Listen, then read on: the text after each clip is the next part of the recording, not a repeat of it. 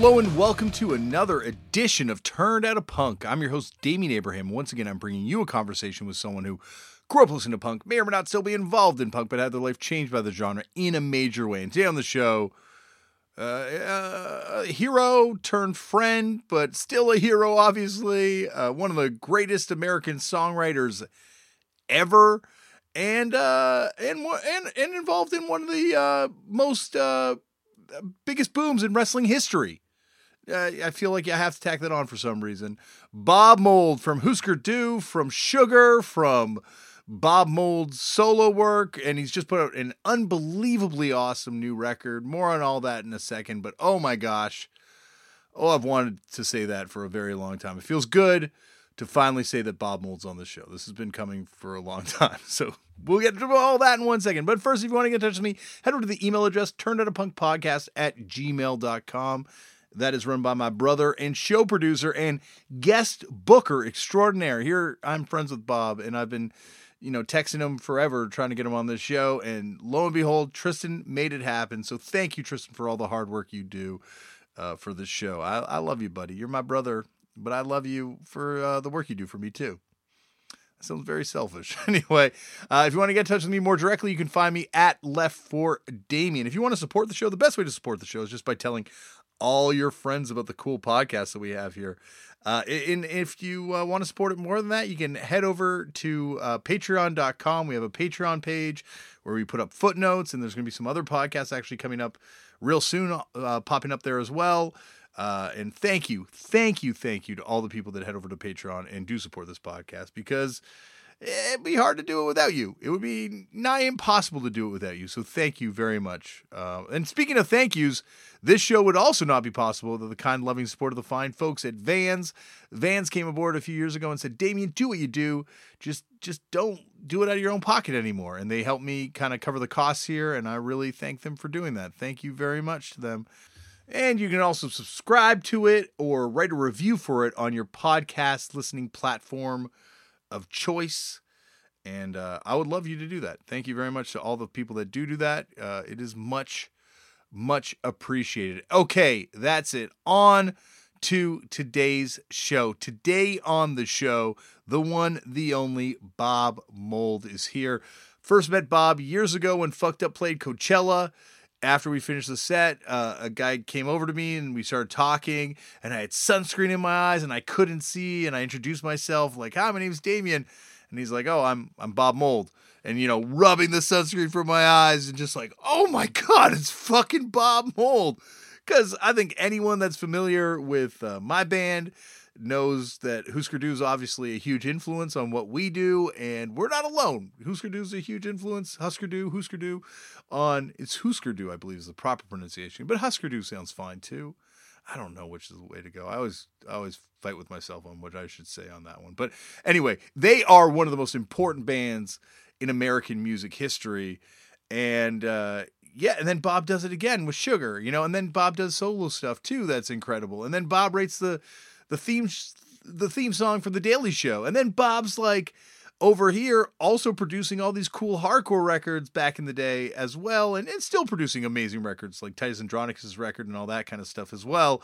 And then he's also writing for WCW during the Goldberg era, during the NWO era. Okay, right after the main NWO era, but still, like he is he's there in the thick of it. And oh my gosh, I am excited for you to hear this thing. We have we have spent some time together over the years playing and and, and hanging out at festivals and things like that, talking wrestling, and I've wanted to bring it here for a very long time, and now it's finally here. It was worth waiting for.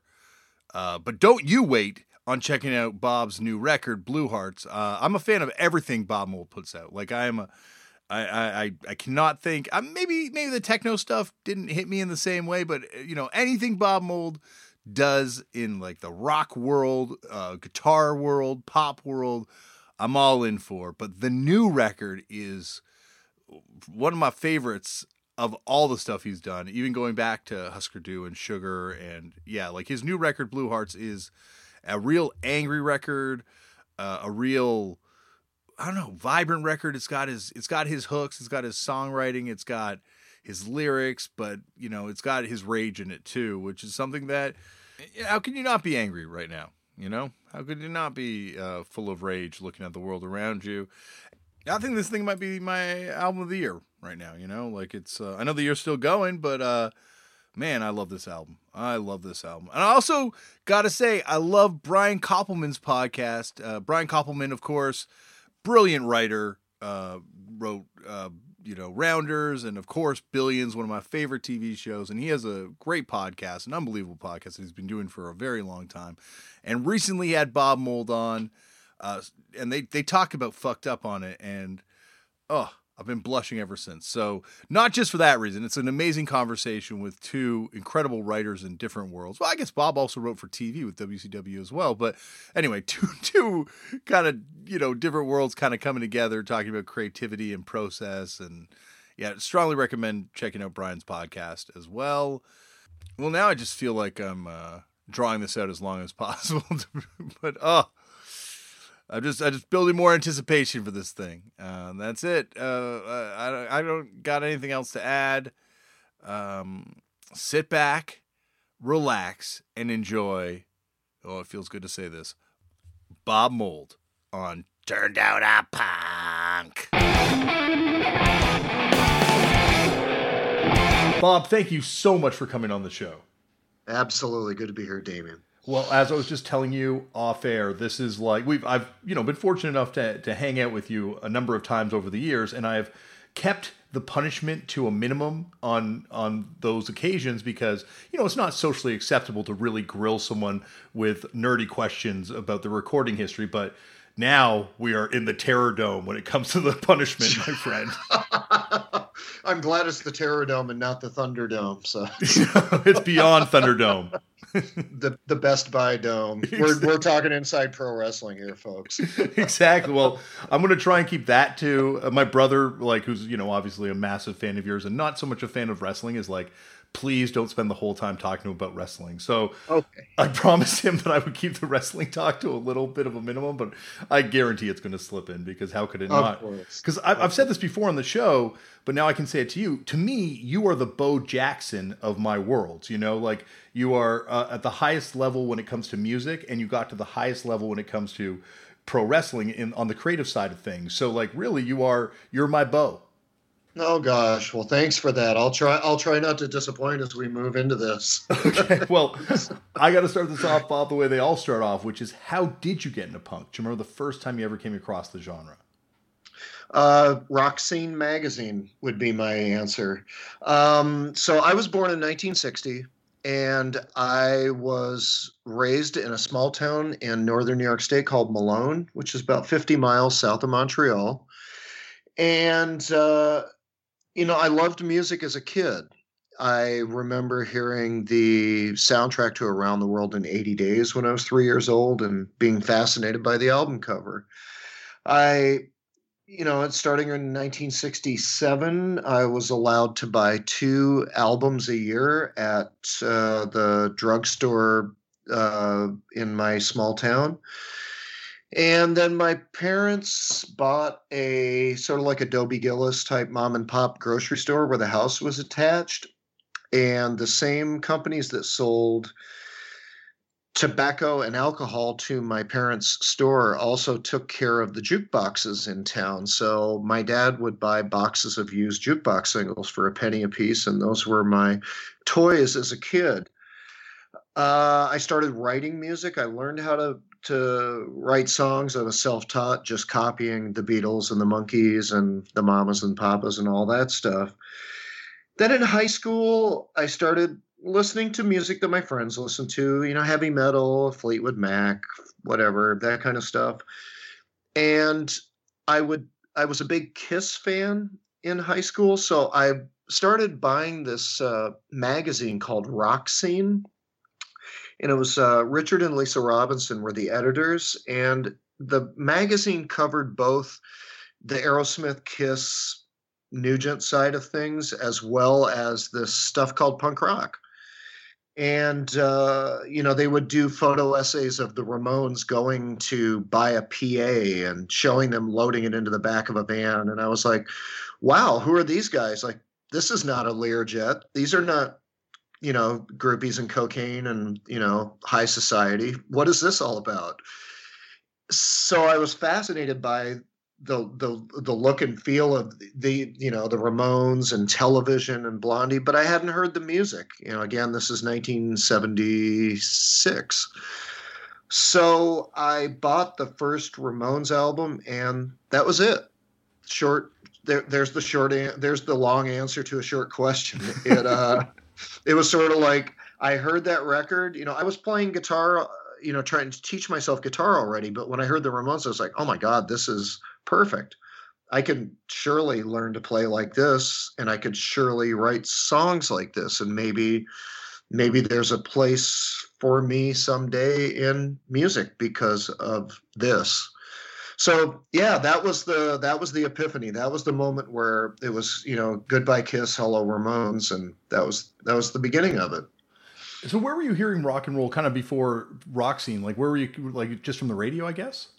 Yeah it would have been like CHOM fm mm-hmm. up in montreal which was like you know i i would uh you know, listen to, you know, they would have a little bit of specialty music on Sunday nights, but it was mostly, you know, Genesis, Supertramp, Gentle Giant, stuff like that, you know, Rush, you know, that was that was what I was hearing on the radio station. And uh, you know, I was going to shows, you know, I went to a few arena shows, but again, after hearing the Ramones, and uh, you know, I think it was when Leave Home came out. It was their second album, and uh, I saw that they were opening for Iggy Pop at the at a small theater at the University of Montreal, and that would be my first punk rock show that I went to. And again, you know, seeing 40 minutes of the Ramones, I was just you know it was magical. It was like oh yeah not only can i not only have i learned to play and write like this but now that i've seen how they perform yes certainly i should be able to someday be in a band where we play packs of three or four minute you know three or four two minute songs in rapid order.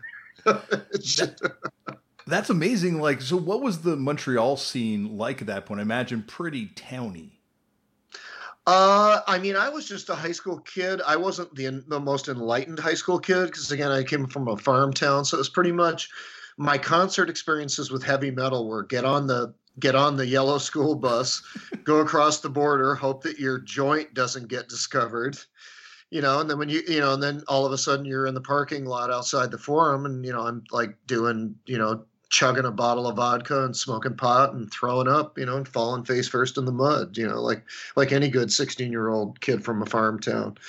Uh, the punk rock scene, I don't, you know, the, the punk rock scene that I remember at the time was more the Toronto scene where it was the, you know, like the Viletones and the Diodes and, you know, all of that stuff. Uh, Montreal bands, I wasn't that tuned in were the were the nils going at that point or was or were they a little bit later? I think a little bit later. I think it would have been something yeah. like the 222s and there's some like weird kind of prog you know virgining on punk rock stuff but it's still like as you're saying like super super early like the second ramones record.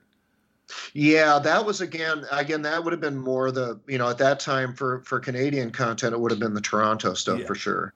So uh, who would organize these school bus trips across the border uh, my high school French teacher. I, don't, I don't know how we talked him into this, but he he was just like, "Oh yeah, you know, we'll go to. It's a reason to go to Montreal." But it would be like thirty, you know, it'd be like thirty of us would go to see Rush. Rush opening for Aerosmith was my first show that I saw. You know this, you know the sh- the the show where I fell face first in the mud out in the parking lot. Uh, but yeah, good times, right? Was was so Rush must have been even like you know in Montreal, kind of local heroes, I guess. Like, did they go over huge at that show? Yeah, they went over really big, and that and it was it was sort of tough because I loved Aerosmith, but it was the Rocks tour, and that was a mess for them. I think that was when you know the, the the drugs and guns and planes were you know private planes was in full gear. And you know Rush I think it was just as 2112 was happening. So it was you know sort of peak Rush and a little after the peak of Aerosmith. So you know at least I learned the value of, of getting there on time for the for the opening acts which you know definitely definitely paid off well when I saw Cheap Trick completely decimate Kiss not not many months after that. it's funny because there's always those there's those tours like that first Slayer tour and the first Metallica tour layer where there's almost like those changing of the guard rock tours where like the aging rock band makes that mistake and books like the, the hot young band to blow them off the stage. Yeah, yeah. It uh and it's funny because I've gone back and looked at, at at Rush and Cheap Tricks itineraries around that time, and like Rush was just sort of playing with everybody everywhere. It seemed like you know, uh, and, and that you know they were you know they were big in they were big in Eastern and Central Canada for sure, but it just uh, like looking at old itineraries of people, it was like wow, they're you know, it was it's, it was wild to see some of the pairings on on on shows back in the late '70s, but. Uh, but yeah, so you know, seeing that, you know, again, seeing the Ramones open for Iggy, it was it was a, a total, you know, life changer for me. And and you know, alongside that, you know, still buying Scene magazine, and you know, I was already applying to colleges, and I think I had been accepted to Macalester College in St. Paul, Minnesota by then and I remember in uh, in scene they used to have an, a section just showing like a singular photo of new bands across America who were making punk rock records, and I remember seeing a photo of a band called the Suicide Commandos from Minneapolis, and since I was going to school the following year in in Minneapolis, St. Paul, and the Twin Cities, I thought, well, maybe I should pick up the Suicide Commandos record next time I go shopping. So I think I bought the Commandos' first album in uh, Burlington, Vermont, and loved it, and just thought, wow, this is super cool. So when I moved from Malone, New York to St. Paul, Minnesota in September of 1978 to go to Macalester, the first thing I did was get a fake ID because the Suicide Commandos were playing on Friday night at this place called the Longhorn Bar in downtown Minneapolis. what like, I guess going back to that Suicide Commandos, like, it's amazing. I guess Blank Records had really good distribution, right? Like they did the Pere Ubu record and that, right, as the two LPs that they did. But like for that to be in like Burlington, Vermont, like it must have been uh, around. Yeah, uh, Blank Records was a uh, it was a boutique label that was part of Mercury Records, and you know, fun fact: Blank Records was run by Cliff Burnstein, who you know co-manages Metallica and you know runs a company called Q Prime and you know has you know Cliff has done amazing things in the business but that was one of his early moves was uh was Pere Ubu and Commandos. And I think there was there a Bizarros record? Might have been the third. Oh that's right. That does sound very familiar. Yeah the Bizarros which I and I think the Bizarros single's incredible too. Yep.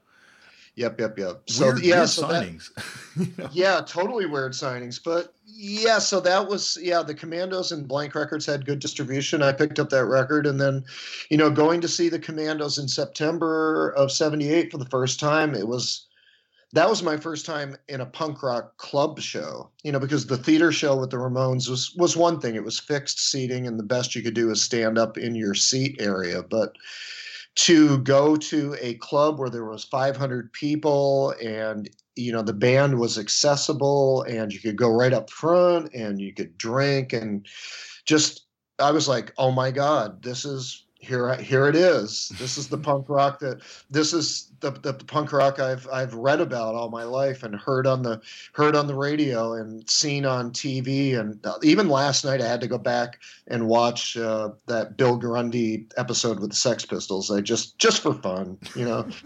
Just to, just to remember oh those were simpler times when you could just say fuck on the radio on television it wasn't you know part of a debate or something. Yeah exactly it's it's funny too how like that clip like you know like how like you're saying how quaint it is now.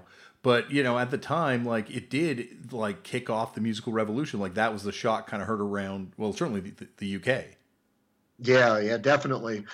And and, and you know it's fu- it's funny with me and punk rock and t- t- you know tell me what you think of this because i always think back on Malcolm McLaren and Vivienne Westwood and their shop sex. And I think about McLaren with his late era managing the communist New York Dolls and you know the the approaching silver jubilee and then the putting together of the sex pistols and stuff. Like what's your take on all that? Like what does that all mean? Well, I, like you mean as far as like why did he do it or just like why did it yeah, happen? it, yeah like do you do you consider that like the genesis of the british punk rock movement which was very different than the downtown new york punk rock oh, movement? yeah definitely. I got i don't know my thought is that it's like you have this energy that's like really around 74 it really starts coalescing where you have you know rocket from the tombs in in cleveland doing it. You have teenage head even forming in hamilton. You've got the saints and radio birdman kind of like doing it already in australia and dr feelgood in the uk so it felt like the, and the nerves even sorry in la and you know so you have this energy kind of swirling around and then it just kind of coalesces. And i think malcolm mclaren is you know for all his faults was definitely someone that could kind of pick up on where where the wind was blowing and, and kind of align himself with the right people. And and just yeah took that and kind of you know put it and brought it back to the uk and, and found a way to market it a little bit better than people in new york were doing yeah, and then the Ramones show July Fourth, seventy six. Uh, you know, sort of the sort of the acrimony slash overlap between Thunders and the Heartbreakers mm-hmm. and the Sex Pistols. Yeah, I mean, it was a really interesting period. You know, sort of historically in music because it. You know, I, I used to I used to always talk about uh, what was the term that I used to use? Like divergent evolution. Mm-hmm. You know, where, where where similar things begin in different places, and then it all sort of coalesces into something that you don't really see coming. And yeah, it's it's always interesting to think. You know, yeah, like Doctor Feelgood or Eddie and the Hot Rods, all that. You know, just that stuff that was, you know, around the same time as the Sex Pistols, but but yeah. So I mean, I you know, going to St. Paul in fall '78, seeing the Commandos, and then finding out about other bands like the Suburbs or NNB, and then you know finding a, a record store like Oar Folkjokeopus, you know, and being that kid that took the hour bus ride from Midway St. Paul to South Minneapolis every Saturday, rain, shine, snow, sleet, hail, whatever. Getting on those, getting out, doing that three bus, you know, journey over to the record store so I could sit there behind the behind the magazine display so I could read NME and Sounds and Melody Maker cover to cover every week for free so that I could spend my five dollars wisely on records. I mean, pretty amazing times and i'm sure all of it to anybody you know under 30 they're just like what did he just say? What is all that stuff? You know so, you know like buses and mag what magazines and singles and what? I, I think you you end up building you know like your own universe of stuff. Like like there wasn't a roadmap right? Especially at that point like you're like, like you're saying you had to kind of like grab all these little disparate fragments of information and kind of put it together for yourself yeah, totally. And and you know that you know just thinking about those days, you know, like with Oar Folk or Northern Lights or the record stores in the Twin Cities, you know, I mean Cheapo Records where I met Grant Hart, mm. the drummer from Husker Du. Uh, you know that that kind of actual real community engagement, you know, people going to record stores asking people you know what's good? And then they're you know the clerk would be like well what kind of music do you like? And you try to describe a few things and then they'd sort of steer you.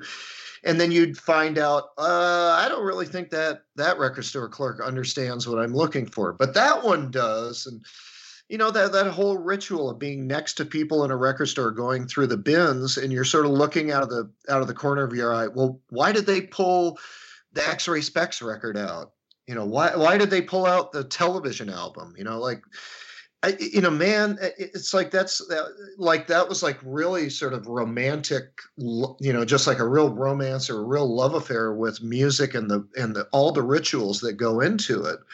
It, it, it was so so important, and you you know, you talk about building a universe. I mean, we'll you know, we can definitely you know talk about that you know, in terms of you know, once Husker Du was up and running, and what all of us tried to do in the in the 1980s, yeah, it's it's you know pretty pretty magnificent times. Oh, absolutely. Well, I think, and going back that you know the sort of time just before this that we're talking about, like it's funny when you think about like even the Suicide Commandos are forming in '74. You know, like there's almost like this, this like like your what was the story the term used evolution? Sorry. Oh, oh diver, divergent evolution. Divergent evolution. Like it feels like there was this sort of like global boredom that was kind of brought on by people hanging out in record stores and talking to each other and you know music writers that were writing for these magazines or, or local papers and kind of like hyping up these obscure bands. Like you had a real kind of birth of critical music culture at that point Absolutely, absolutely. And so, you know, for for me it was, you know, immersing myself in this new world, you know,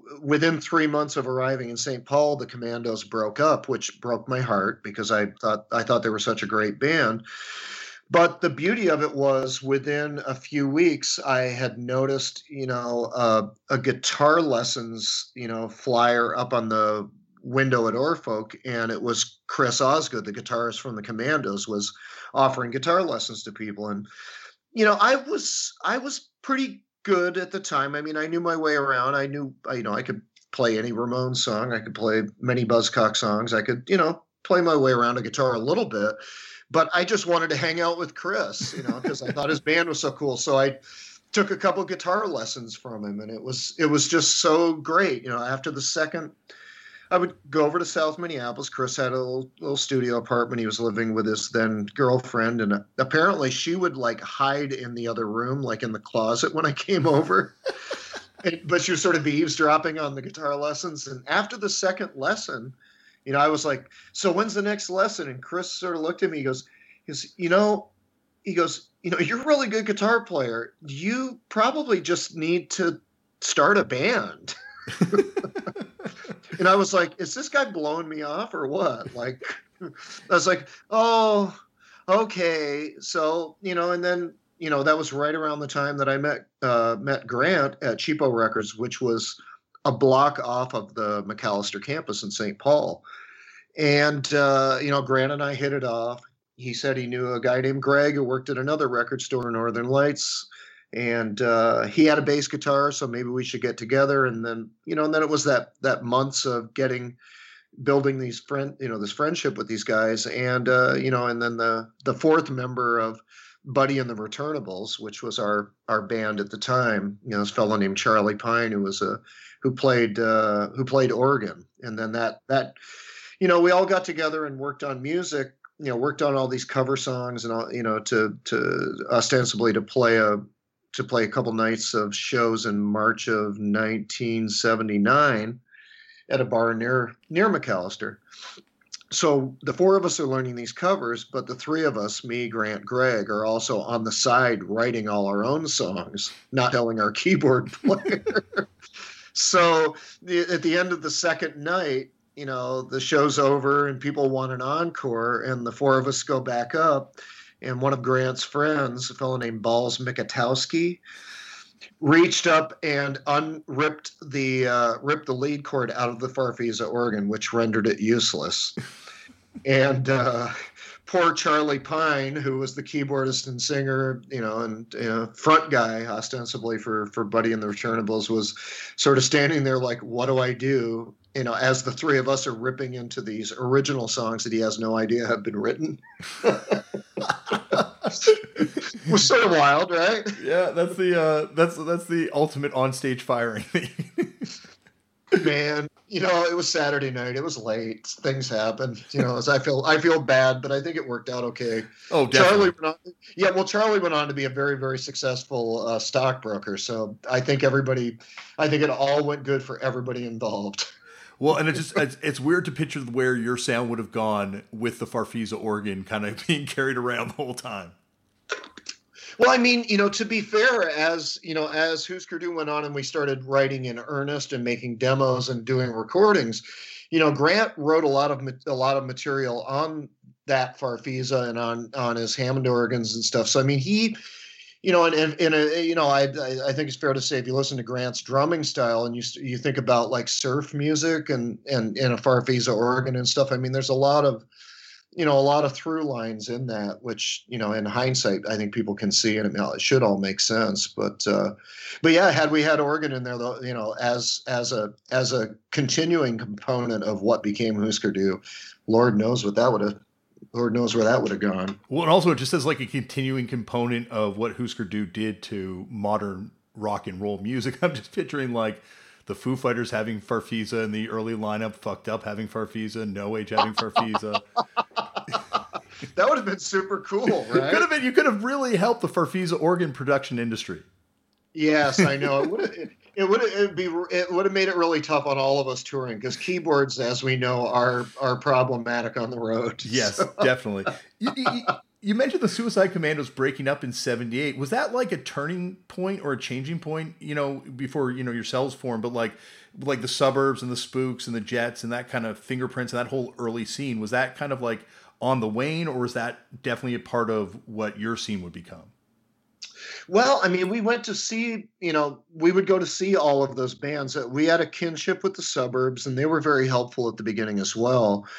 Uh, you know, we met, you know, Chris Osgood helped us with some early demos. We Had, there was a band called Fine Art from St. Paul, and Colin Mansfield, the main lead guitarist in that band, he helped us with a lot of demos. Then we got to know Steve Fjelstad who helped us record the statues uh, sessions, you know, which gave us one of the one of the sides of the first Husker Du single.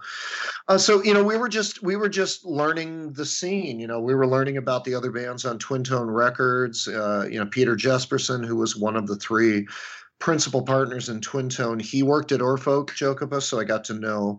Peter, and you know, he was always talking about this band, The Replacements. So we got to know them and then there was Loud Fast Rules, who you know went to went to high school pretty close to uh, you know I think they went to high school close to Macalester, so we knew them as they were starting to form. So you know it was just you know making friends and trying to get into the scene, and you know it was funny because back then there was a little bit of a difference between the Minneapolis scene and the St. Paul scene because you know, St. Paul is the state capital. Minneapolis was the more metropolitan, finance oriented town. And there was a bit of a rivalry between the two. So, being from St. Paul, it was a little, you know, not less than, but a little sleepier, maybe. And I think people in Minneapolis maybe had to look like, oh, they're from St. Paul.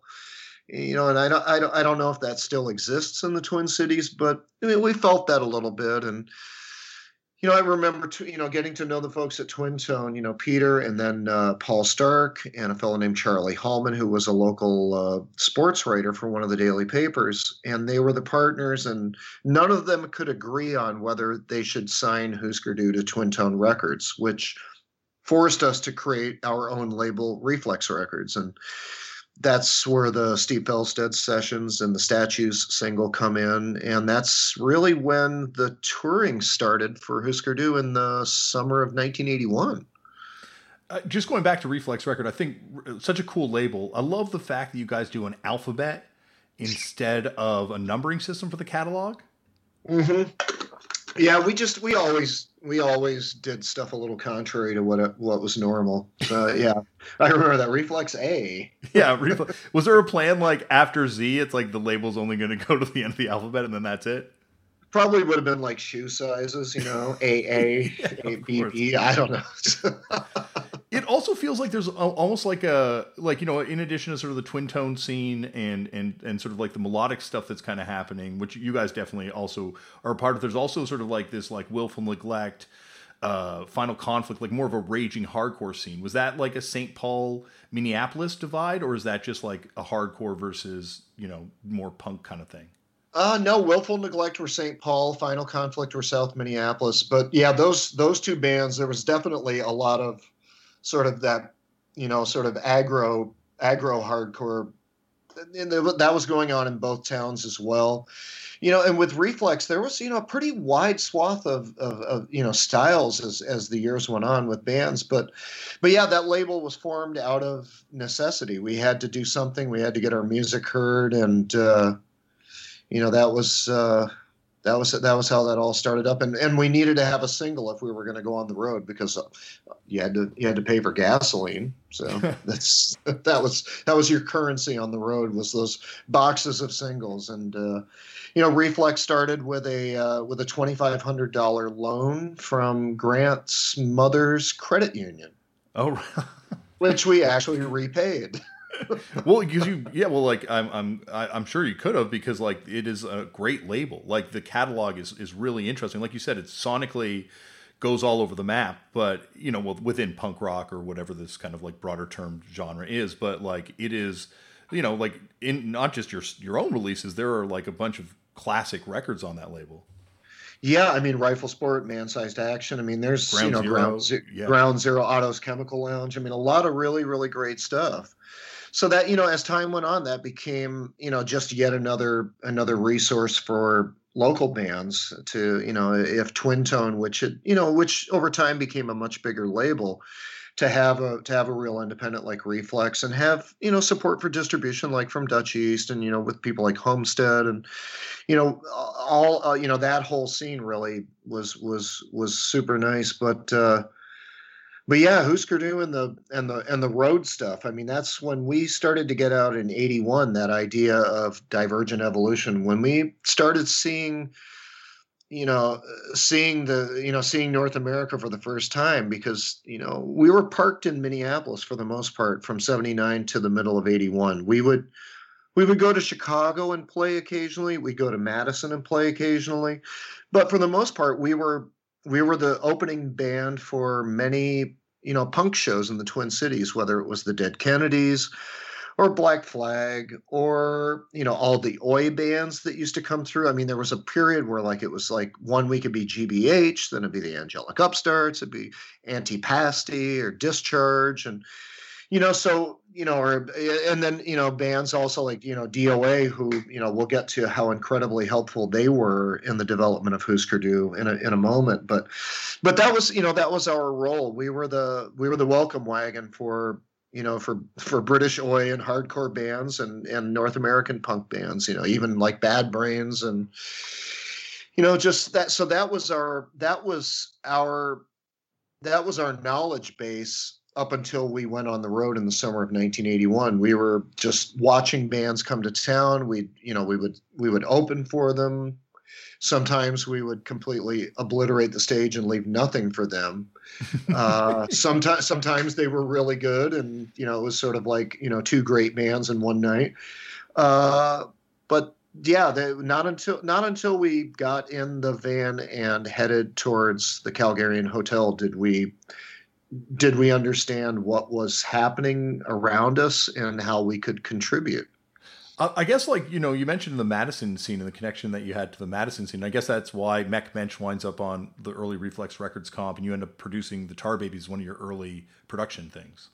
Yeah, the yeah, Mecht Mensch was uh well there was the skate house down in Madison, you know, and and Robin Davies who came out on some of the Husker tours to help out as crew. Uh, Robin's band Tar Babies was was there, and yeah, the recordings that I did with them was actually alongside Butch Vig at the original Smart Studio. So that's where where I first met Butch, and you know the, the Madison scene was great. The, you know there was also you know there was Die Kreuzen, you know, I mean, there's a lot of, you know, from Milwaukee, there was a lot of great, great bands in Wisconsin and of course Chicago. My God, I mean, like, you know, Naked Raygun, Strike Under, Articles of Faith, there's another reflex band eventually. Yeah just but uh but yeah so as we were getting ready to you know try to try to get on the road and try to go all across north america and, and have our voices heard you know our you know our first journeys were uh, you know across across the border in manitoba and onward to the calgarian hotel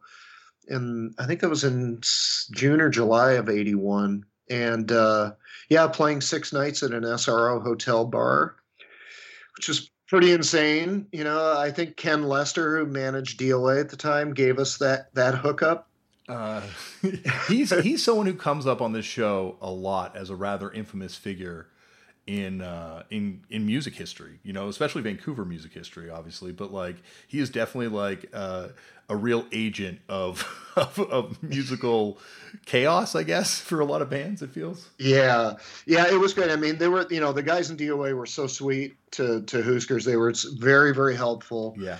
And uh, you know they got us hooked up in Calgary, and then we went over to Vancouver for a week. And I remember they were like, "Oh, yeah, we there's this like abandoned house in Chinatown. You know, they're you know they're they're starting to. Le- I think it was the right around the time of the World's Fair, and they were starting to level a lot of a lot of buildings. Expo so 80, was, yeah, Expo 80, whatever they did, right? Expo, yeah, it was the Expo, the World Expo, yeah. and, they, and so we got steered to this abandoned house that had like a second floor that you could sort of get to with a ladder and we would sleep up there because it seemed safer than the ground floor. And you know, we didn't really, you know, we were just, you know, we're doing a show. We do a show with DOA at the Buddha. We'd go to. I remember they smuggled us in across uh, on the ferry to go to Victoria to play on Canada Day. you know, they we were hiding under amps so that we wouldn't have to pay the extra three dollars per person. Uh, stuff like that. We had no food, so they were like, "Oh, you know, you ever hear Black Flag? Yeah, this guy Ron Reyes that used to sing for Black Flag. Yeah, he'll he'll hook you up." So we would be at this abandoned house, and then like Ron would show up with these boxes of like uh, pre-cooked spare ribs and these flats and these flats of strawberries, and we're up in the second floor of this abandoned house and he's showing up with all this food and we're like where did you get these fruits oh I, I just jumped the fence over there at that food distribution thing. They won't miss it you know so we're you know so we're up there just like eating like cold pre-cooked spare ribs and throwing the bones down into the ground floor and you know the strawberry stems are going down with them and i mean it was pretty amazing stuff right? So we did that for a week and did you uh, sorry not to get you but did you play with any other bands like in calgary Were you like personality crisis i guess would have been going around then right? Yeah first yeah personality crisis for sure. I'm trying to think in uh, vancouver would that have been like insects? Would they have been yeah that, uh, that makes sense. Or, or would Day-Glo abortions in victoria or not Day-Glo abortions, uh, subhumans we had played with, yeah. and we we you know we knew those guys because they were friends with DOA as well. So, yeah, those are the bands. But yeah, Personality Crisis, they were from Winnipeg, right? Winnipeg, yeah, absolutely. Yeah, yeah. So that yeah, remember remember hanging with those guys on a couple shows. But yeah, the Vancouver th- scene, I mean, it was nuts. The Buddha was crazy. Mm-hmm. You know, going over going over to to the island was fun and then that sort of led us down to they were like, oh, get a hold of these folks that have this uh, weekly magazine called The Rocket in Seattle. Uh, I remember Dennis and Myri were the two folks, and they had a house in Seattle, and we went down there for like a week. And it was the same kind of thing, you know. It was oh my god, who were the bands back then? That was the Farts and Fastbacks, maybe. Fastbacks. I mean, that was like super Circle A scene in uh, in Seattle at the time. and, and, and, and, you know to sort of set it set it for people i mean in the early 80s the pacific northwest and heroin had like a, a real tight relationship if i'm not mistaken. Yeah definitely. i mean i mean the scenes were pretty crazy. Seattle i remember like rex and gorilla room and uh, you know i remember playing at the showbox with the kennedys and a bunch of other bands. And and Seattle was Seattle was wild because we stayed at the uh, we stayed at the at the group house there and you know my favorite you know my favorite story i guess about about that time was i think it was a saturday afternoon and wrestling was on. And we sort of stormed the tv room of the house. Yeah.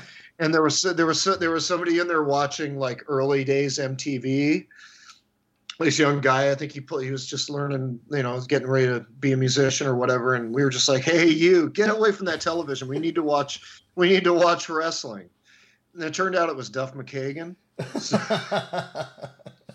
so I'm sure, and I, am sure, yeah, he's probably still mad. Maybe, maybe not, probably not. But I thought that was a funny story. That so. is awesome. Well, that's like, you know, like once again, it's like amazing, like these people that kind of come out of punk rock. Like obviously, you know, the scene that you're from, especially, but like all these people that were in these like small little clubs and shows together that would wind up changing the course of music forever.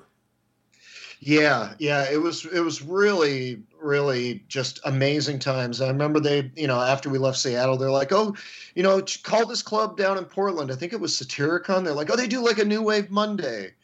And I think we may have played with Poison Idea. I don't have my book in front of me, so I can't remember. Yeah, everything totally clear. It was forty years ago, but.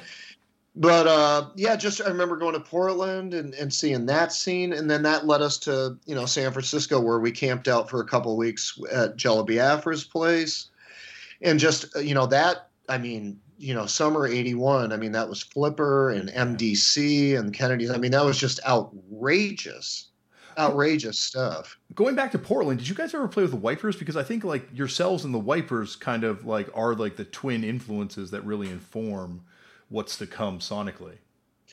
Uh, I can't recall if we played with Wipers or, por- or Poison Idea. I'm thinking yeah. it was Poison Idea, but but yeah, I mean, we were very aware of the Wipers once we got to Portland. Everybody was, you know, there everybody was talking about them, and yeah, again, another just legendary band, so mm-hmm. so influential. But uh, yeah, so that I mean, that whole run of stuff leading us to San Francisco was just in, you know, just incredible, and I think the thing you know, and then we, you know, we did the two weeks in San Francisco and you know Eastern Front with you know Wes Wes Robinson over in, in Oakland, mm-hmm. you know, this outdoor Dust Bowl type festivals, and you know Valencia Tool and Die, Mabuhay Gardens, you know the Keystone, you know on on Broadway, just all these you know legendary punk rock rooms and just that the vibrancy and the energy and you know also you know i mean at the same time being here where I am now in San Francisco, you know, being here where I am now in the Castro in San Francisco and remembering, you know, the the sort of the grim news of, you know, this, you know, gay cancer that people started talking about at the same time. And and you know, you know, I just remember being this young kid and it's like you know, being knowing I was gay but not having any gay identity whatsoever. You know, despite us going to leather bars for happy hour mm. on that tour, I just still wasn't. You know, I wasn't putting any of that together. It wasn't making sense to me. I did not. I wasn't connecting. I don't know why. Probably self-hating or self-loathing or whatever it was but also being here not only in the middle of that vibrant punk rock scene but at the beginning of you know what became a, a, world pandemic and and just remember hearing about that and going wow this is that's a lot to think about. And then we left san francisco and drove in one sitting straight from san francisco to chicago. And what a drive. yeah what a drive. And getting out of the van at, out in front of i think it was O'Banion's where the necros and minor threat were playing that night was that your first kind of exposure? Like, had you been exposed to like the Midwest hardcore stuff that was kind of happening yet, or, or was that your first exposure to that stuff? Um, not not so much. I mean, you know, knowing a little bit about Madison and Milwaukee, but mm-hmm. and and no and and having played in Chicago before that a couple times, but but yeah, that that like you know that real you know X on, X on the back of your hand straight edge punk rock scene that Minor Threat was and that the Necros were, I guess, to a degree. Mm-hmm. You know, and just see, you know, you know, just showing up and being like sort of the outcast band because that scene was already. It felt like it was galvanized, and we pulled up and we're like, "Wow, this looks a little bit like everything we've seen, but it has a different feel to it." And you know, but we said hi and we all traded singles. You know, I think Minor Threat had their first EP out, and the Necros had their first EP out, and we had our single out. So it was like, oh hey, here's our stuff. You know, let us know if you ever want to do anything. Mm-hmm. And it was just, you know, that was pretty pretty crazy times, right? To think of it so casually now. Oh well, dude, it's like that that tour you're describing right there. It's like that's like the real birth of like American independent. Not there was obviously American independent music before, but I mean like what would become alternative music. Like that's the birth of it right there, right? Yeah, and all of the you know all of the fanzines and all of the weekly mm-hmm. publications mm-hmm. and all of the record stores and college radio stations. I mean, we were all in this together because again, if I go backwards 5 years and I look at Rock Scene magazine and I look at those bands that I liked, there was no way I, I could ever have any of that. There was no way any of us could have any of that. And you know, I remembered as a kid what music meant to me and what the Beatles meant and what Woodstock meant and you know the Vietnam War and protest music and thinking music changed my life. Music can change the world for people. And to do a tour like that you know just trading phone numbers and the the kindness and the generosity of people who are throwing shows for us and letting us sleep on their floor with our sleeping bags I mean, that reminded me again, it's like, yes, music can change the world. We have to build this thing and we all have to help each other because because we we don't have access to that other music world. Mm-hmm. And and and you know, 40 years later, I'm you know making this record that we're you know that that that that, that just came out and and I'm you know I'm mindful of all that stuff again, you know, as we are, you know, in sort of a parallel place to, to 1984, for instance. And yeah, so I mean, that's, you know, just for, for people that are listening, yes, this stuff can, you know, this music thing can actually change the world still to this day. Let's not forget. Yeah, no, 100%. Like it, it just, uh, well, it's amazing, like all the people you're describing me on this tour and all the bands and things like that. And it's just like, where did this idea of getting in the van and touring go? Like that impacted, like that's the real thing that came out of punk rock is that kind of like, DIY, build your own, you know, world, universe type thing in a real sense and build your own scene. Like that goes around the world and you have bands that are, that don't sound anything like punk or hardcore bands that are are influenced by that aspect of of punk rock. Well, yeah. Once I mean, once punk rock became uh, accepted mainstream, I mean, the next thing that was similar to that was rave culture. Mm-hmm. I mean, that that was that was to me where it went.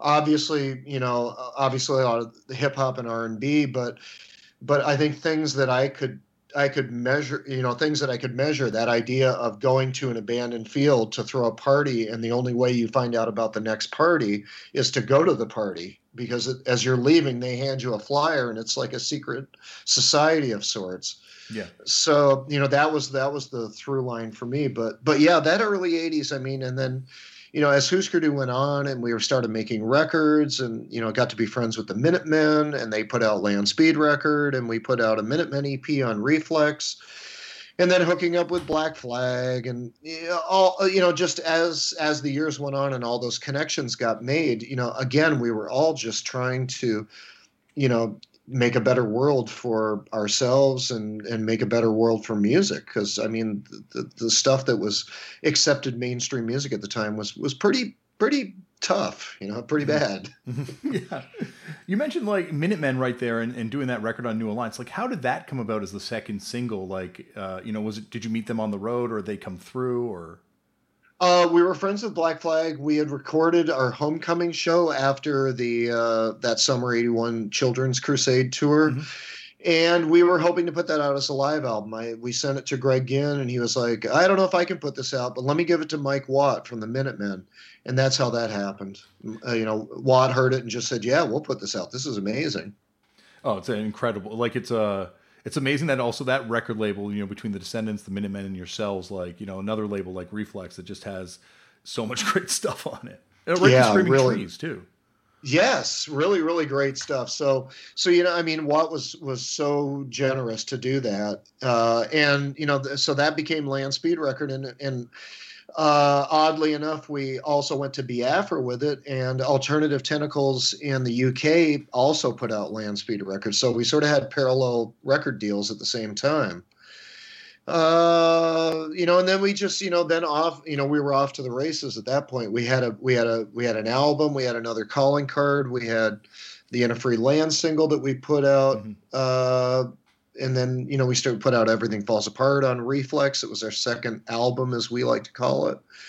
And then you know things just built from there. We started going touring deeper into southern california. We started going across the southwest going into places like austin texas. Well all of texas. I mean austin had an amazing scene with big boys and dicks and you know butthole surfers. And you know liberty lunch was an amazing venue voltaire's bookstore. I mean there was so much going on uh, Dallas had you know Dallas had trees and VVV records, bands like NCM, Hugh Beaumont Experience in Fort Worth.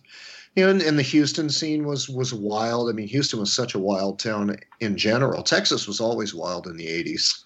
well, yeah, like I wanted to ask you about that because it seems like, like you mentioned earlier, like not necessarily 100% fitting in with, you know, the the uh, the you know uh, sort of like minor threat straight edge hardcore or like the broader like sort of necros kind of hardcore hardcore type thing. Was it texas? Because every band seems so different. Like what scene did you guys feel most at home in outside of of minneapolis? Because you guys are spending or, or, minnesota i mean because you're spending so much time on the road.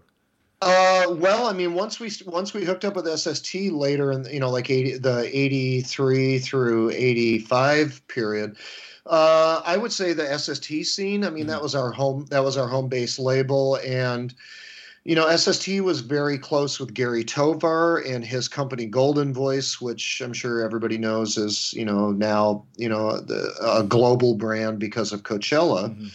But I mean, we were working with Tovar early on at Golden Voice, and that that felt like our scene. You know, us Black Flag, Minutemen, Meat Puppets that was that was where we felt most at home. We always, we, I guess, we felt more like a West Coast band in terms of you know outside of Minneapolis. Uh, you know, the Texas scene was really great. It was, I mean, there was, you know, the Ritz Theater was another great great venue down there, and but man, I'm telling you, that was, you know, eh, eh, you know, L.A. and South Bay, that all that SST scene, there was a lot of police hostility towards the scene I mean, there was all the Sunset Strip helicopter nonsense, and you know, I mean, they would show the cops would show up at SST, and if you were sitting out on the curb in front of the street, they would they would be happy to put you in handcuffs for no good reason. Uh, but man, it was like when we went through Arizona, we started seeing guns all the time. We got to Texas, and we were seeing guns everywhere. I mean, you know, that, that, that just informed the, the the local scenes a little bit differently. I mean, it was like it was wild times. So we were just we we didn't see that kind of stuff in Minnesota. it was in playing like the Ritz and playing these multi-band shows and you know getting pelted with beer cans solid for 40 minutes and then after the set realizing oh they like us that's how that's that's how they like us here it's just just different different worlds. And and you know to, to experience all that stuff to be wide-eyed and and totally open to all those experiences was was really amazing. And just different communities different you know different ways of, uh, of of showing you know showing kinship. And again this was before you know, before MTV exposed all of these scenes to the rest of the America, everything was still a little insulated. I mean, everywhere had its particular flavor and you know, particular style and and and and rituals, and and that that was just really incredible to, you know, that that was well before the internet and. You know, the common threads, I guess the things that held everything together would be publications like Maximum Rock and Roll or Punk or, you know, I mean, it was you know, everything was so regional and just really amazing times. Well, yeah, like what was it like rolling into a scene like you know DC back then, which you know a lot of people from DC have come on and talked about how violent those early shows were like. Like, wh- where were you kind of seeing that sort of side of hardcore emerging at that time early on, like where like people were moshing and stage diving and all that kind of stuff? Because it's still very new at this point.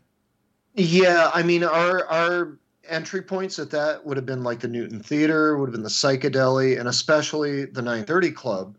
Uh, I got to be friends with Seth Hurwitz, who's the the you know the booker for for the original and the later 930 Club, and it was just that was like a, a, a you know a constant stop. I think Husker Du was playing there every three months. Mm-hmm. Um, yeah, that scene, the straight edge thing. I mean, that didn't work for Husker Du so much because we were you know we were living hard and fast and enjoying you know enjoying our, our drink and our, our pills and and our weed and everything you know it was you know we were we were we were definitely hitting it hard. Uh, but yeah the straight edge scene i didn't really know what to make of it. Uh, it was a little more violent i mean a little more aggressive i think in in a, in a different way than than we were you know i mean southern california that's those scenes were pretty heavy too but the DC scene was a little. It just seemed a little uh, stricter, maybe, mm-hmm. and just a little more just compressed and a little, a little, a little more taut. Maybe is that a good word for the kind of music they made and the way that the scene presented itself was a little tighter and just a little a little more tense i think would be the would be the would be the the, the right word but we you know i mean we've we we felt pretty good about it and and fit in. I think you know we get, we kept going back and playing. So, um, well, that's the thing. You guys yeah. are sorry. Go on. Sorry. Oh no, that's all I got on that. Well, because I was going to say you guys are one of the you guys are the band that that you know has this incredible sense of melody the whole way through, obviously in songwriting, but also has the speed and power that that you could probably exist in like all sorts of different worlds that were kind of happening at the same time.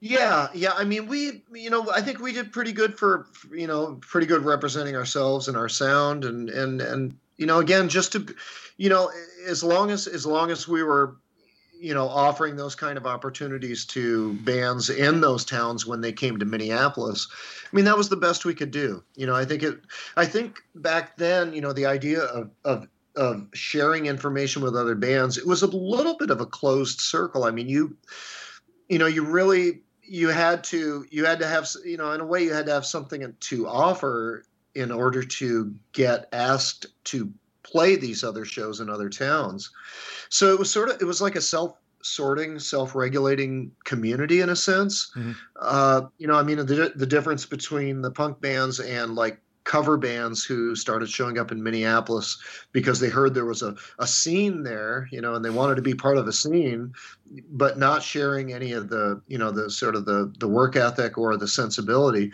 you you wouldn't really be as inclined to share your information with them because they had managers who were trying to advance their cause and get professional. that wasn't really what we were doing. I mean, we ended up doing that, but that wasn't how it started. I think like a, a, real like weird compilation, a compilation I've been obsessed with since I got it like years and years ago is that a diamond hidden in the mouth of a corpse. Yep. That you guys are on, and it really I think reflects how you know Husker Du could could be that band that could be all sorts of things to all different types of people at the time. I mean, that was that was a gateway to an entirely new world. Uh, I mean, I was a huge William Burroughs fan. I had read Naked Lunch in my first year at college, and you know, my head was spinning from mm-hmm. reading that. I I could I could not I could not really figure out what this was. Is this real? Is this fiction? Is this are these dreams? Are these hallucinations? What what's happening here? Um, I mean that you know the fascination with Williams' writing led me to you know industrial music stuff like Throbbing Gristle and being you know being a pen pal with Genesis P-Orridge and you know helping to put together a Throbbing Gristle fanzine in in Minnesota with another friend of mine, you know so sort of sent me down that corridor. And uh, I remember, uh, you know, John Giorno, you know, uh, you know, rest in power, John. He uh, you know one of my mentors and he was you know he reached out to Husker Du and you know he was reaching out to a lot of downtown New York artists at the time you know Diamanda Galás and Sonic you know mm-hmm. Sonic Youth you know that Glenn Branca side of stuff uh, Butthole Surfers as well and and people like David Johansen and, and Debbie Harry and I remember John approaching us to be part of this compilation called A Diamond Hidden in the Mouth of a Corpse and he told us who was on it and we said sure that would be great. And a couple days after we said yes uh, i remember grant and i were talking and we said why don't we go back and do some kind of you know come up with some kind of idea? And we called it the husker du challenge where we challenged all of the artists on the compilation to donate their royalties to uh, a worthy cause. And we and we looked to john and said, What would a good cause be for this? And he said, Well, I got some friends that are doing this thing like a Meals on Wheels kind of thing for people with AIDS. It's called God's Love We Deliver. And we were like, That sounds perfect. Let's let's give the money, let's send the money that way. So, you know, that was That's a awesome. yeah, that was what, 83, 84. So yeah, so I mean we, you know, it was it was the it was the least we could do. And when he explained the cause, we were like, oh my God, yes, please, let's do that so that compilation sort of you know gave us uh, you know gave us an entry to that lane of of creativity and, and expression you know with the beats. And you know getting to meet william at the bunker you know with john and you know just you know how that unfolded over the years to all of the people that we got to meet and you know people like keith haring and jim carroll and mm-hmm you know Edie Kerouac and and her son, you know, and and Leary and Ginsberg, and just you know, I mean, to you know, I mean, and I was such a you know such a, a, you know i just consumed all of those city lights poetry books and you know i s- still have all of them to this day. They're the probably my second second favorite possession uh, second favorite media possessions along with all my jukebox singles from my early childhood. You kept all the singles? so Oh yeah, they're they're like four feet away from me right now. I'm, oh, I'm looking awesome. at I'm looking at them as we talk. uh, so you know, to to you know that compilation opened up another doorway to uh, an entirely different set of creative people in New York. You know, based in New York, but you know, uh, you know, just great. You know, all the great beat poets and all the all those good you know those those heavy thinkers from that era. To, and to sit you know to sit by that you know that that that knowledge tree and, and just listen and take all of that in was you know another real you know just a really great experience. You know very very you know always grateful that john reached out to us and you know just you know i mean i was i think i called dial a poem the other day. I couldn't i couldn't help it. It's, it's, still going. I could not help myself. Because uh, uh, you end up doing a single with william burroughs and vincent gallo on soul right uh, that was William and Kurt Cobain. Oh, Kurt William and Kurt Cobain on that. That yeah. came out on Soul, right? Yeah, that was singles only label, which was something that I, I was part of from 1988 onwards. Yeah. So it was uh was that out of that relationship ultimately that collaboration kind of you ended up putting that record out? Uh, the Burroughs Kurt Cobain thing. Yeah. Uh, that that that came down the line through uh, actually from Nicholas Hill, who was one of the three partners of Singles Only label. Mhm. It was Nicholas and Steve Fallon, who legendary from Maxwell's in Hoboken. And uh, I remember Steve and Nick came to me and suggested that we do this singles label because of my love of jukebox singles. And also, this was the period where I was living up on the farm in northern Minnesota. And I think it was their way of keeping me in touch with the world. so, so uh, you know that was a that was a you know singles only label was a, was a great label similar to Reflex and Yeah. the Bur- the Burroughs Kurt thing was one of the was uh, one, uh, of the singles we put out. We put out the first Moby single. Uh, Yeah, I mean we did a lot of cool stuff on that on on that label. You know, crazy, a huge discography too. Yeah, yeah. So you know, singles only label was a fun project, but uh, but yeah, I think Nick Nick Hill was the one that brought the William Kurt thing because that might have been a Northwest. That might have been a Portland connection, Mhm. a Portland to Seattle connection. That might have might have been a Courtney Love connection. I can't remember. That's so many people. So Well, I've asked you a lot of questions, and I could talk to you, as you know, forever. Uh, would you come back at some point down the line for a part two? We should definitely do a part two. We could do a little more music, but we got to do the wrestling thing, Damian. We finally got to do this. We, I know. I was going to say before I let you go, I have like like just a list of like three or four kind of weird questions I've been dying to ask you for so long that I'd Let's love. do it. Okay, first number one, that Tulsa Jack recording. The Jack single is one of the greatest obscure power pop records ever from Tulsa. How did that you know collaboration come about and and like what are your memories of that tape because it's impossible to hear obviously Uh, it's a fellow named Mitch Griffin. He was from he. I think he was from Tulsa, but he was living in Minneapolis at the time. He was a clerk at Oar Folk as well. okay So he was in. So he was in the scene, and uh, I think he just he took a chance and asked if I would, you know, throw down a guitar track, and was was happy to help out. was it sort of straight up power pop like their early stuff was Yeah, yeah, yeah. It was. I mean, it had my tone, but it was definitely, you know, it would, it would, it would fit in that power pop thing, I guess. You know, sort of, sort of near stuff like uh, Dwight Twilley or Shoes or you know that kind of, you know, which I love that stuff too. So Um, on, on, and on the Barefoot and Pregnant comp, the last track is an interview with the Sheik. Is that with the original Sheik from Detroit? Uh, no, that was Sheik Adnan Al-Kaissie. Oh, really? There's actually though a Sheik in that. Yeah, it was Adnan. I think we may have just grabbed that off of television. I, I don't remember Adnan like coming by, you know, com- coming by Seventh Street at soundcheck and cutting a promo. I think I'd remember that.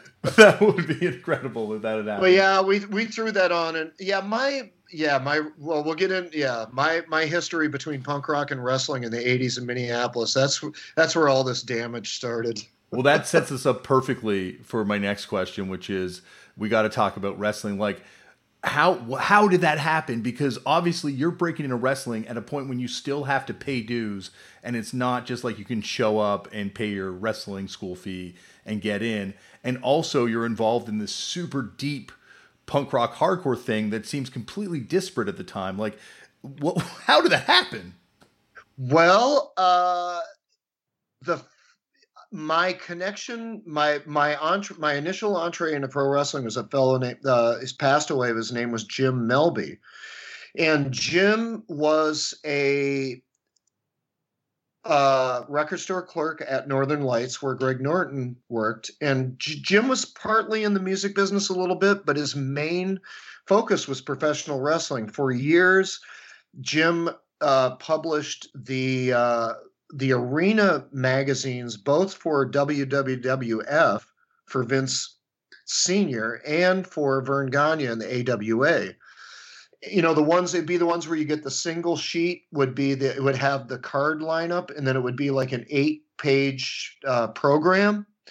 That was Jim, and Jim also wrote with a fellow named uh, Norm Kietzer, who uh, published Wrestling Review and Wrestling Monthly. Anyways, Jim got Jim was a music fan. I was a wrestling fan. We got to be good friends, And Jim slowly started smartening me up to the business. Um, along the same time, somehow I got to be friends with Jesse Ventura. He sh- he showed up at Goofy's Upper Deck, which was a, a, sort of a hardcore punk club that I was helping to helping to run with another friend of mine named Fred Gartner. And Jesse would show up and just sort of burn with us upstairs in the dressing room. And I remember giving him a Metal Circus T-shirt. I went up to his gym and walked in, and I think both of the Road Warriors were working out there at the time because that whole scene, you know, that whole Minneapolis Grandma B's bouncers who went on to be famous pro wrestlers, you know, Hawk Animal, yeah. uh, Rick Rude, uh, Curt Hennig, all those Robbinsdale High guys. The Minnesota Wrecking all, Crew. Yeah, we're all the same. We're all the same age. So, and they also, you know, and a lot of them worked out at Jesse's place and got trained by Eddie Sharkey. Or, but anyway, so got to be friends with Jesse. But get back to Jim Melby he would slowly smarten me up, let me behind ever so slightly behind the curtain.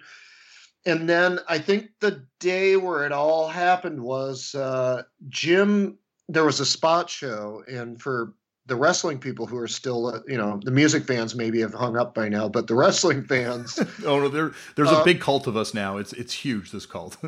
Okay, so you know, so spot shows basically, you know, Minneapolis was home base for the AWA. Wally Karbo was a local promoter, and on off nights when they weren't in Denver or Salt Lake or Winnipeg or San Francisco or Chicago or Milwaukee, which were the big towns for them, you know, outside of Minneapolis, they would run what were called spot shows, where there'd be ten guys, a, you know, one ref, a ring and you go into a it'd be a sponsored show that you'd work with the Kiwanis Club or the Elks Club or whatever. They, you know, 10 guys in a ring and a ref and a ring announcer, and you go to a high school gymnasium and you set up, and there'd be 1,500 people, and it was a sold show where the Kiwanis Club would give the AWA X amount of money, and they would keep the keep the keep the rest of it and you know it'd be 10 guys so it'd be like you know three single matches a tag match and then a battle royal so, and Jim had to run this show, and it was in the middle of a blizzard. So I drove up with him, and it turned out he had he was ring announcing, and I was sort of watching how we were doing this. And I remember one of the matches was, uh, God, it was Scott Hall against somebody.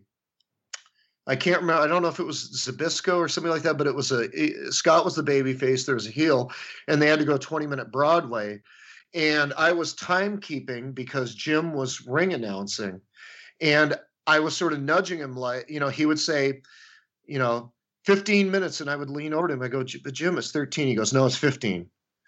And then it'd be one minute remaining, and I'd be, but Jim, it's 17. He goes, no, it's one minute remaining, and I'm like, ah, I get it.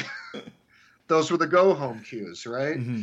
So I sort of figured that out on the fly. And then for the battle royal, he had to referee. So I had to ring announce. And he's like, okay, so you're going to do this and this and this. And you know what? I've watched it my whole life. So I now I'm like, aha, I got it. And I was like, now I get how they do it. Because mm-hmm. that was like, you know, for for WWF, that would be when you know when somebody would walk down to ringside and wiggle their tie and then walk back that was like the go home cue for for for vince's territory. There was all these you know so like oh i'm getting it now. Now i understand. It's not real. It's predetermined. Everybody's cooperating.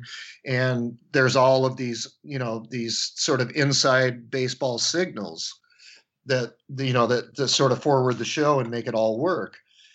And that after that show, I remember Jim and I went to this like weird fishing lodge to have dinner and Wally Karbo, the promoter, was there, and all the boys were there, and everybody was getting on great and drinking and eating dinner together. I'm like, okay, I totally got it now.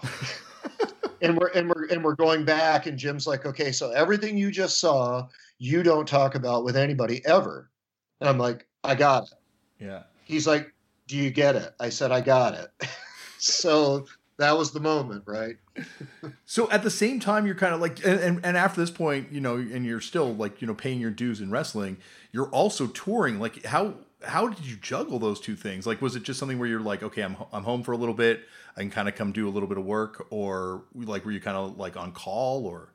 Well, no, I was just that was uh, you know I wasn't working in the business at the time. That was just like a one-off spot show thing where every you know where all of a sudden, you know, all of a sudden I knew what kayfabe meant, and it was, you know, I wasn't I wasn't really working. I was still friends with Jim, and oddly enough, really the the the the, the funny of it is that Jim put aside wrestling and uh, working at the working in the music business to come road manage Husker Du for one tour, which was wild because Jim didn't drive, and Jim didn't know much about our business, but he was tour managing. And I remember he got his ear pierced, and we called him Diamond Jim Melby. and he would go in he would go he would like go in with a cigar to do settlements with the promoters i mean he was just living the gimmick it was awesome that's so, awesome so but i but i still i wasn't really doing anything in the business at that point but mm-hmm. jim introduced me to a fellow who also grew up in minneapolis And his name is gary juster and gary and i are still friends to this day but in meeting gary in 1987 that was what sets up my eventual you know entry into the you know officially into my creative consultant position at WCW in late 1999 uh, just because you wind up kind of going, you know, with a lot of these guys, you wind up with them in WCW again, like Scott Hall, Eric Bischoff. Like it's amazing how many of these guys were in AWA before the winding up in WCW for the the big WCW era, obviously. Yeah, yeah. It was um, once I once I met Gary, and then I moved to the East Coast. I would, you know, Gary was the uh, NWA. He was Crockett's promoter on the East Coast uh, the Northeast. Like he would he would do the Meadowlands Super shows. He would do Philadelphia Civic Center and he would do Baltimore Civic Center. So whenever Gary had a show, I would you know he would be like come to the show come do this come that you know just come hang out so i would you know i was going to you know i think i, I remember going to like bash the bash in philadelphia i think it was 86 or 87 maybe mm-hmm. The one that got the one that almost got shut down because there was so much blood across the whole show. That was the one where Wahoo got the blade stuck in his forehead. I've watched the tape. Uh, yeah, that was a nutty show, man. And the whole the whole outdoor stadium that smelled like blood. It was just nuts. Um, but then, you know, as as time went on, I started going to the shows. Then I got to know, you know, I remember I would go to Atlanta and I would go up to the tower, you know, CNN Tower, and that's where I met Ole. And I remember Ole giving me shit right off the bat. that's where, you know, that's where I met Jim Ross. And, and, Jim and I got to be pretty good friends through Gary. We would hang out a lot. Uh, got to, you know, that's when Gary introduced me to Jim Barnett. Oh my God, you know, and, and you know, how much I learned from Jim Barnett was amazing. I used to sit at shows with Jim Barnett, and he'd be like, "Well, what do you think? What do you what do you see? What do you you know, my boy? What do you see?" Jim Jim was such a character, and you know, a real a really good friend as well, and uh, you know, and then uh, you know, you know, Gary would just keep introducing me to people. He'd have me brainstorm with Kip Frey, you know, uh, when he was there you know, I remember driving Gary and Jim Herd back from the Meadowlands in a blizzard the night Sting finally won the belt from Flair, and Jim Herd was, you know, just cursing in the car, fucking Flair. I think it might have been Flair got the belt back from Sting, and he was fucking Flair, and he just oh all that fucking belt, he's just obsessed with it, you know. you know, so it's like these crazy, crazy nights, and then eventually, you know, and then eventually, I remember it was ninety, the summer of ninety one uh, my then partner and I were coming back from uh, Europe from the solo acoustic touring that I was doing, which was, you know, also like the year punk broke mm-hmm. month. Mm-hmm. You know, so I was doing all of those shows that ended up in that documentary. And I remember coming back and we went down. My partner, my partner at the time, and I went down to Philadelphia. And after that house show at the Civic Center, hanging out with Gary, and that was my first time meeting Kevin Sullivan and Nancy. Oh yeah. And- so and you know we all hung out for hours and you know partied and just got to know each other and that was the connection that eventually became you know not only Gary getting me into WCW but you know then becoming you know Sullivan's right hand guy for that whole stretch of time which was crazy yeah, well, yeah. Well, it's it's you know like one of the most story parts of wrestling history. But you know, you brought up Jim Barnett and learning from Jim Barnett. I think certainly in the last few years, it's kind of become more widely known how important of a role he had in bringing wrestling to the place it got brought to. Oh my God! I mean, with the Dumont, you know, with with the golden age in the '50s, and then you know when he, you know, everything that he did in Atlanta, and then the wars, and then you know everything that he did for pro wrestling in Australia. Mm-hmm, mm-hmm. You know, and then coming and then coming back and having the falling out in Atlanta, going up to Vince, you know, and then Mania three, you know, that that that craziness. Uh, and then and then Jim getting let go and going back to Atlanta, and then th- that's where I met him, you know, and then and meeting Sullivan and and then meeting Terry Taylor, and then ending up in you know ending up at Gorilla for shows like in '97, sitting with you know sitting with T Taylor and, and Sullivan, and them asking me, "What do you see? What do you think?" And then two years later, ending up working with all those guys. It was crazy. It's it's also funny how like you know your, your you know year punk broke kind of happens, and then obviously a few years later, it's almost like the year wrestling broke. But you know, it's still yeah. like sort of the same sort of thing where you know all of a sudden it goes from one thing to something completely different, kind of overnight. Yeah. Oh, you mean like Attitude Era? Yeah, like stuff? the Attitude Era, or just prior to the like the NWO kind of explosion prior to that, I guess even, or Goldberg obviously as well, and. Yeah, well, the NWO. I mean, that was you know Eric definitely. You know, I think the the story that I heard was he went to a, a New Japan Dome show yeah. and saw the interpromotional. You know, I think that's when they were doing a lot of stuff with the shooters. Mm-hmm. And uh, I think he saw that idea and thought, "Wow, that could that's there's something we could do. You know, like an like an outsider group that would be good." Yeah, so that was yeah, that was NWO and the whole you know the the story about Hogan having to be talked into the turn. You know that whole that crazy that crazy story that I've heard, whether it was true or not, that you know that night, you know Sullivan had to babysit him the night before because he was like so freaked out about the idea of being a heel. So I was like, it's gonna be okay, it's gonna work, it's gonna work, and sure enough, it worked. so Sullivan had a way. Sullivan had a way with Hogan, so that was. well, like you know, I've talked to Kevin Sullivan about it too, but I think I, I think he misheard me and thought I was talking about funk music when I asked him if he was into punk um, because he started talking about funk artists afterwards. But like, is there were there any wrestlers you were encountering that were into punk music? Because now you look at it, there's like tons of lead singers of punk bands that also wrestle, and tons of wrestlers that are into punk rock. Like it really feels like the crossovers really happen now. Yeah, well, I mean, you know, Jesse early on coming to Goofy's Upper Deck in '83, yeah. that was that was pretty stunning. That's amazing. Um, I, yeah, I remember in the fall of '87 there was a Minnesota Music Awards, you know, like a Grammys type show, mm-hmm. and uh, we, we we we we reached out and we got Blackjack Lanza to introduce us, which was nuts because he knew nothing about wrestling. You know, nothing about. He knew a lot about wrestling, but he didn't know much about music. But it, it was still fun to hang out with him. Uh, you know, I think through you know through the '90s, I guess my time at WCW, there was definitely way more of a music overlap. I think when I showed up, the the buzz started going around as to who I was or what I did in my normal life. Mm-hmm. So people come like Jimmy Hart was right away came up, you know, baby, baby, I hear you're in a band. I used to be in a band. I said, yeah, keep on dancing, Jimmy. I know, I know, baby. I know, baby. What does Ho- baby? What does Hulkster want to do tonight, baby? he, he wanted you to. He wanted a Gentry's cover out of you. That's what I think he was really pushing for. Well, and then there was people on the production side that thought I was there to write new intro music. I'm like, oh no, I'm not here for the music. I mean, I'm here to I'm here to help book the territory. well, it, I, Robbie Brookside has been on the show a few times, and one of his big regrets is that you guys were like ships in the night passing, and he never got to work with you at WCW.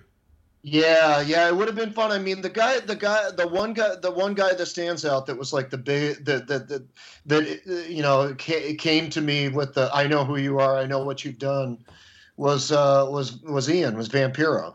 Yeah, that makes sense. And uh, you know, he and I, he and I hit it off really well. And I mean, if you, you know, I mean, for for whatever little good or bad that I did for the time I was there you know vamp became one of my projects and that was the that was the period when russo went home and they gave the book back to sullivan and it was me and sullivan and ed ferrara that were doing all the work. You know t. Taylor would pop in Schiavone came in once in a while to, to, to help. Barnett showed up once in a while just with ideas but uh yeah, one of my things with Vampiro was to really try to tell his story. He wanted to do a a series of like personality, you know, like Les Thatcher personality profile type things where we would talk about him being such a legendary figure in Mexico. And he wanted to do it as a shoot, you know, talking about, you know, all the steroids and all the drugs and you know, the AOL Time Warner was a little a little not so into that. Mm-hmm but but I you know but I remember that you know Vampiro was you know I said to Kevin I said let's really try to make this a project I think we could do something. Kevin was like ah yeah but his work is so loose you know. And I said, "Well, what can we do about that?" He says, "I'll put him in for four weeks with Finlay." Does that? He'll says he'll get he'll be snug after that. Ah.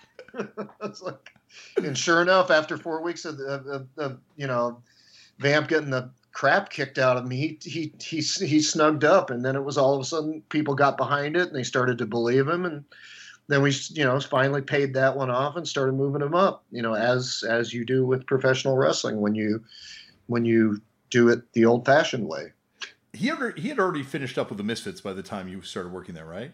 Yeah, uh, yeah. Misfits came and went. My, uh, I think in fall of '99. That was the first when they came in and I think that was Bill Banks might have been the conduit there that brought them in, you know, an ICP, you know, they came into for a while. So that, I mean, I didn't interface directly with them. I, I was on the same flight as Jerry only quite often because I would fly out of Newark to go to, you know, to go places on Monday mornings, you know, if I wasn't already in Atlanta. Yeah.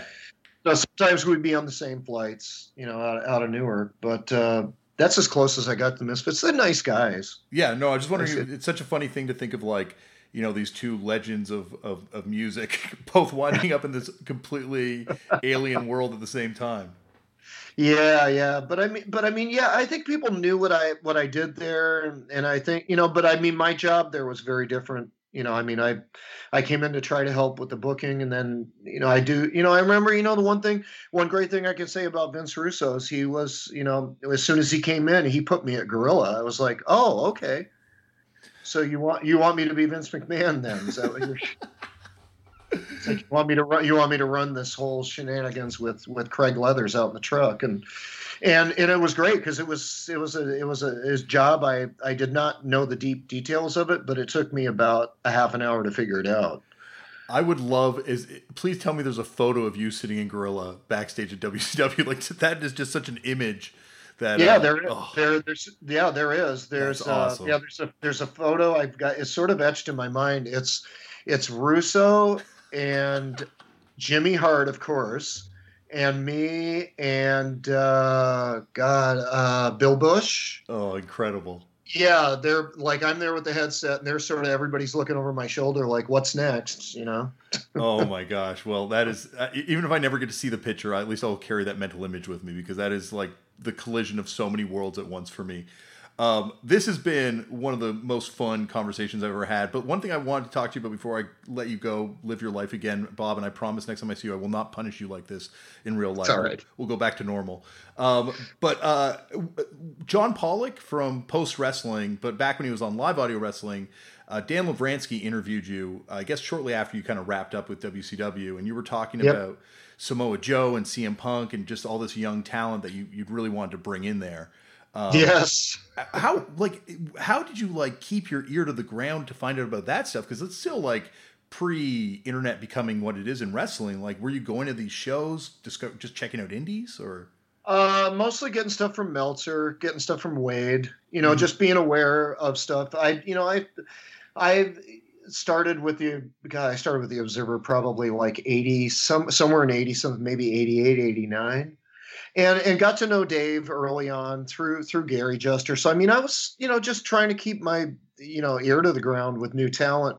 A lot of you know a lot of that stuff was coming out of the Midwest. You know, I wasn't at like the Steel Domain area. You know, the era where CM Punk was. You know, I think it was him, and I can't remember who some of the other guys were. But yeah, him and Joe, Ace Steel, Kurt Cobain. Oh, uh, sorry, sorry, Ace Steel, Colt Cabana. Uh, Colt Cabana. Yeah, I mean, I was the one. I, I remember bringing uh, Mike Modest in at the very yeah, oh, end. Oh yeah, definitely. You know, and uh, Chris Daniels. So yeah, I mean, it was. You know, I mean, there was. I yeah, I mean, a lot of the guys that are you know that went on to you know, sort of build the foundation for everything that we see now. You know, whether it was, you know, the, most mostly through all their time at Ring of Honor. Yeah, I mean, I, I sort of, you know, I knew about those guys early on and was, you know, always at Sullivan and, you know, just saying we got to get young guys, we got to get new guys that can work. These guys are all fans of, these guys are all watching like All Japan, you know, and Noah. We got to, let's go in that direction. And you know, at the time we had we had a lot of guys well, we before they all left, we had so many guys that could work that style. You know, whether you know Chris and Eddie and you know Dean and and Shane and all. I mean, you know that whole pack of guys. I mean, that was my project. You know, those guys were my project. You know, while I was there as well. So. Yeah, it's, it's amazing how like that period of wrestling that we're talking about, like this sort of Christopher Daniels, that next wave of people, like that really is like Husker Du and Black Flag and, and DOA of wrestling, like these guys that were getting in the van, you know, going around the country and just kind of like building their own network. Like it's obviously completely different than punk rock, but it's still sort of the same ideology of just like creating something where there's nothing.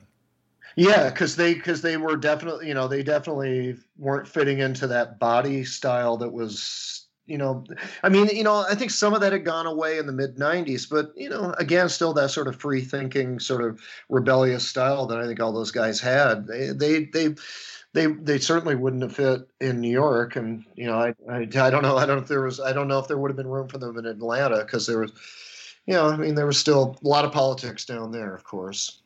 Uh, well, this has been, as I say, Bob, unbelievable. I didn't even get to ask you about the wrestling fanzine, but that we'll we'll save for a part two because. All right, we'll do part two. I'm I'm I'm, I'm down with it. I'm okay. down for it. I'll let you get your uh, your sense of reality back now. All right, man. That was that was a lot of stuff. Thanks, Damian. It'll be fun. We'll do a part two soon. Thank you, Bob, for coming on the show. And you heard right there, Bob will be back for a part two at some point in the future. I'm gonna hold him to that. I'm gonna I'm gonna really Oh, because there's a lot more to cover. we barely scratched the surface. Oh my gosh. Oh, we barely scratched the surface on that one. Uh, and also happy birthday to Bob. Bob recently had a birthday as well. Uh, and god damn it, he's still still putting out, you know, my favorite records all these years later. He put out my favorite records at every stage of my life, you know. This guy this guy, and also Jason, and of course uh, Wurster, uh, his band, one of the greatest punk supergroups ever assembled, and hopefully uh, we all get a chance to see them play live again real soon because I want to see these songs live now. Blue Hearts, check it out on Merge. And I'm not just saying it because we're friends, and I'm not just saying it because we're on that label. I'm being honest when I tell you it's one of my favorite, if not the favorite record of this year. Uh, and it's out now. All right. Whew. Speaking of out now, well, not out yet. It's going to be out a little bit later, uh, maybe in a few days, probably a few days. We're going to keep it going with one of the greatest songwriters ever from from England this time. And I, I feel these two episodes do fit together in a weird way because I think they they both occupy similar spaces, these artists, in their respective countries in pre-foretelling kind of the uh, the wave of music to come. It'll make a lot more sense when you hear the episode next week. Next week on the show, or, or in a few days on the show, Billy Bragg is here. That's right.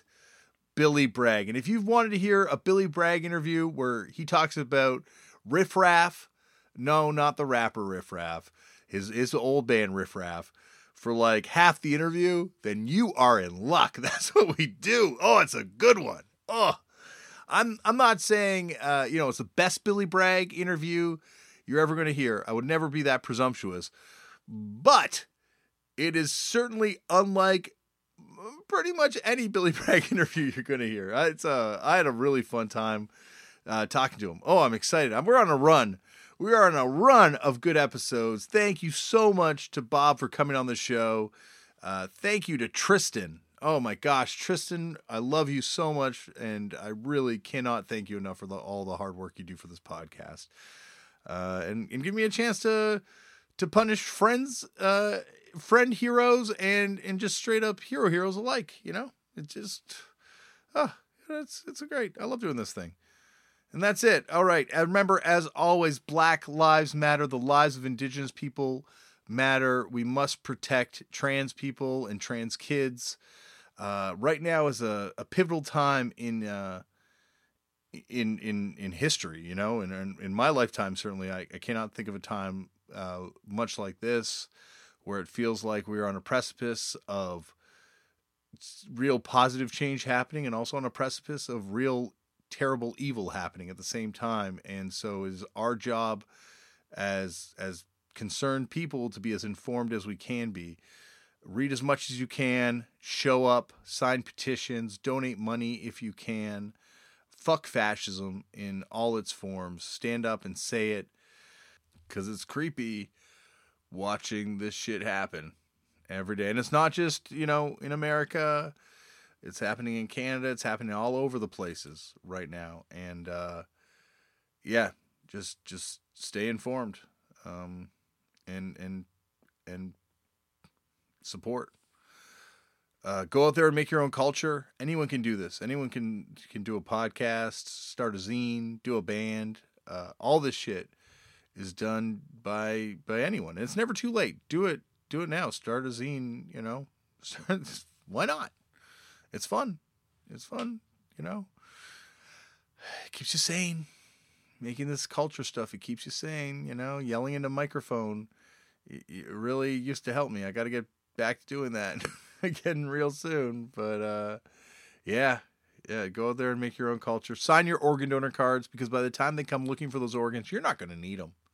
So why not just give them to someone else and uh, you know keep the party going? You know your your organs will be partying with that person now. So sign your organ donor cards, and uh, that's it. I think that is it. Uh, stay safe. I love you, and I'll see you on the next episode. Ooh, we are we are on a run. We are on a run of great episodes, and there are more to come because uh, oh, I'm excited for you to hear it. All right, that's it. Thank you for listening.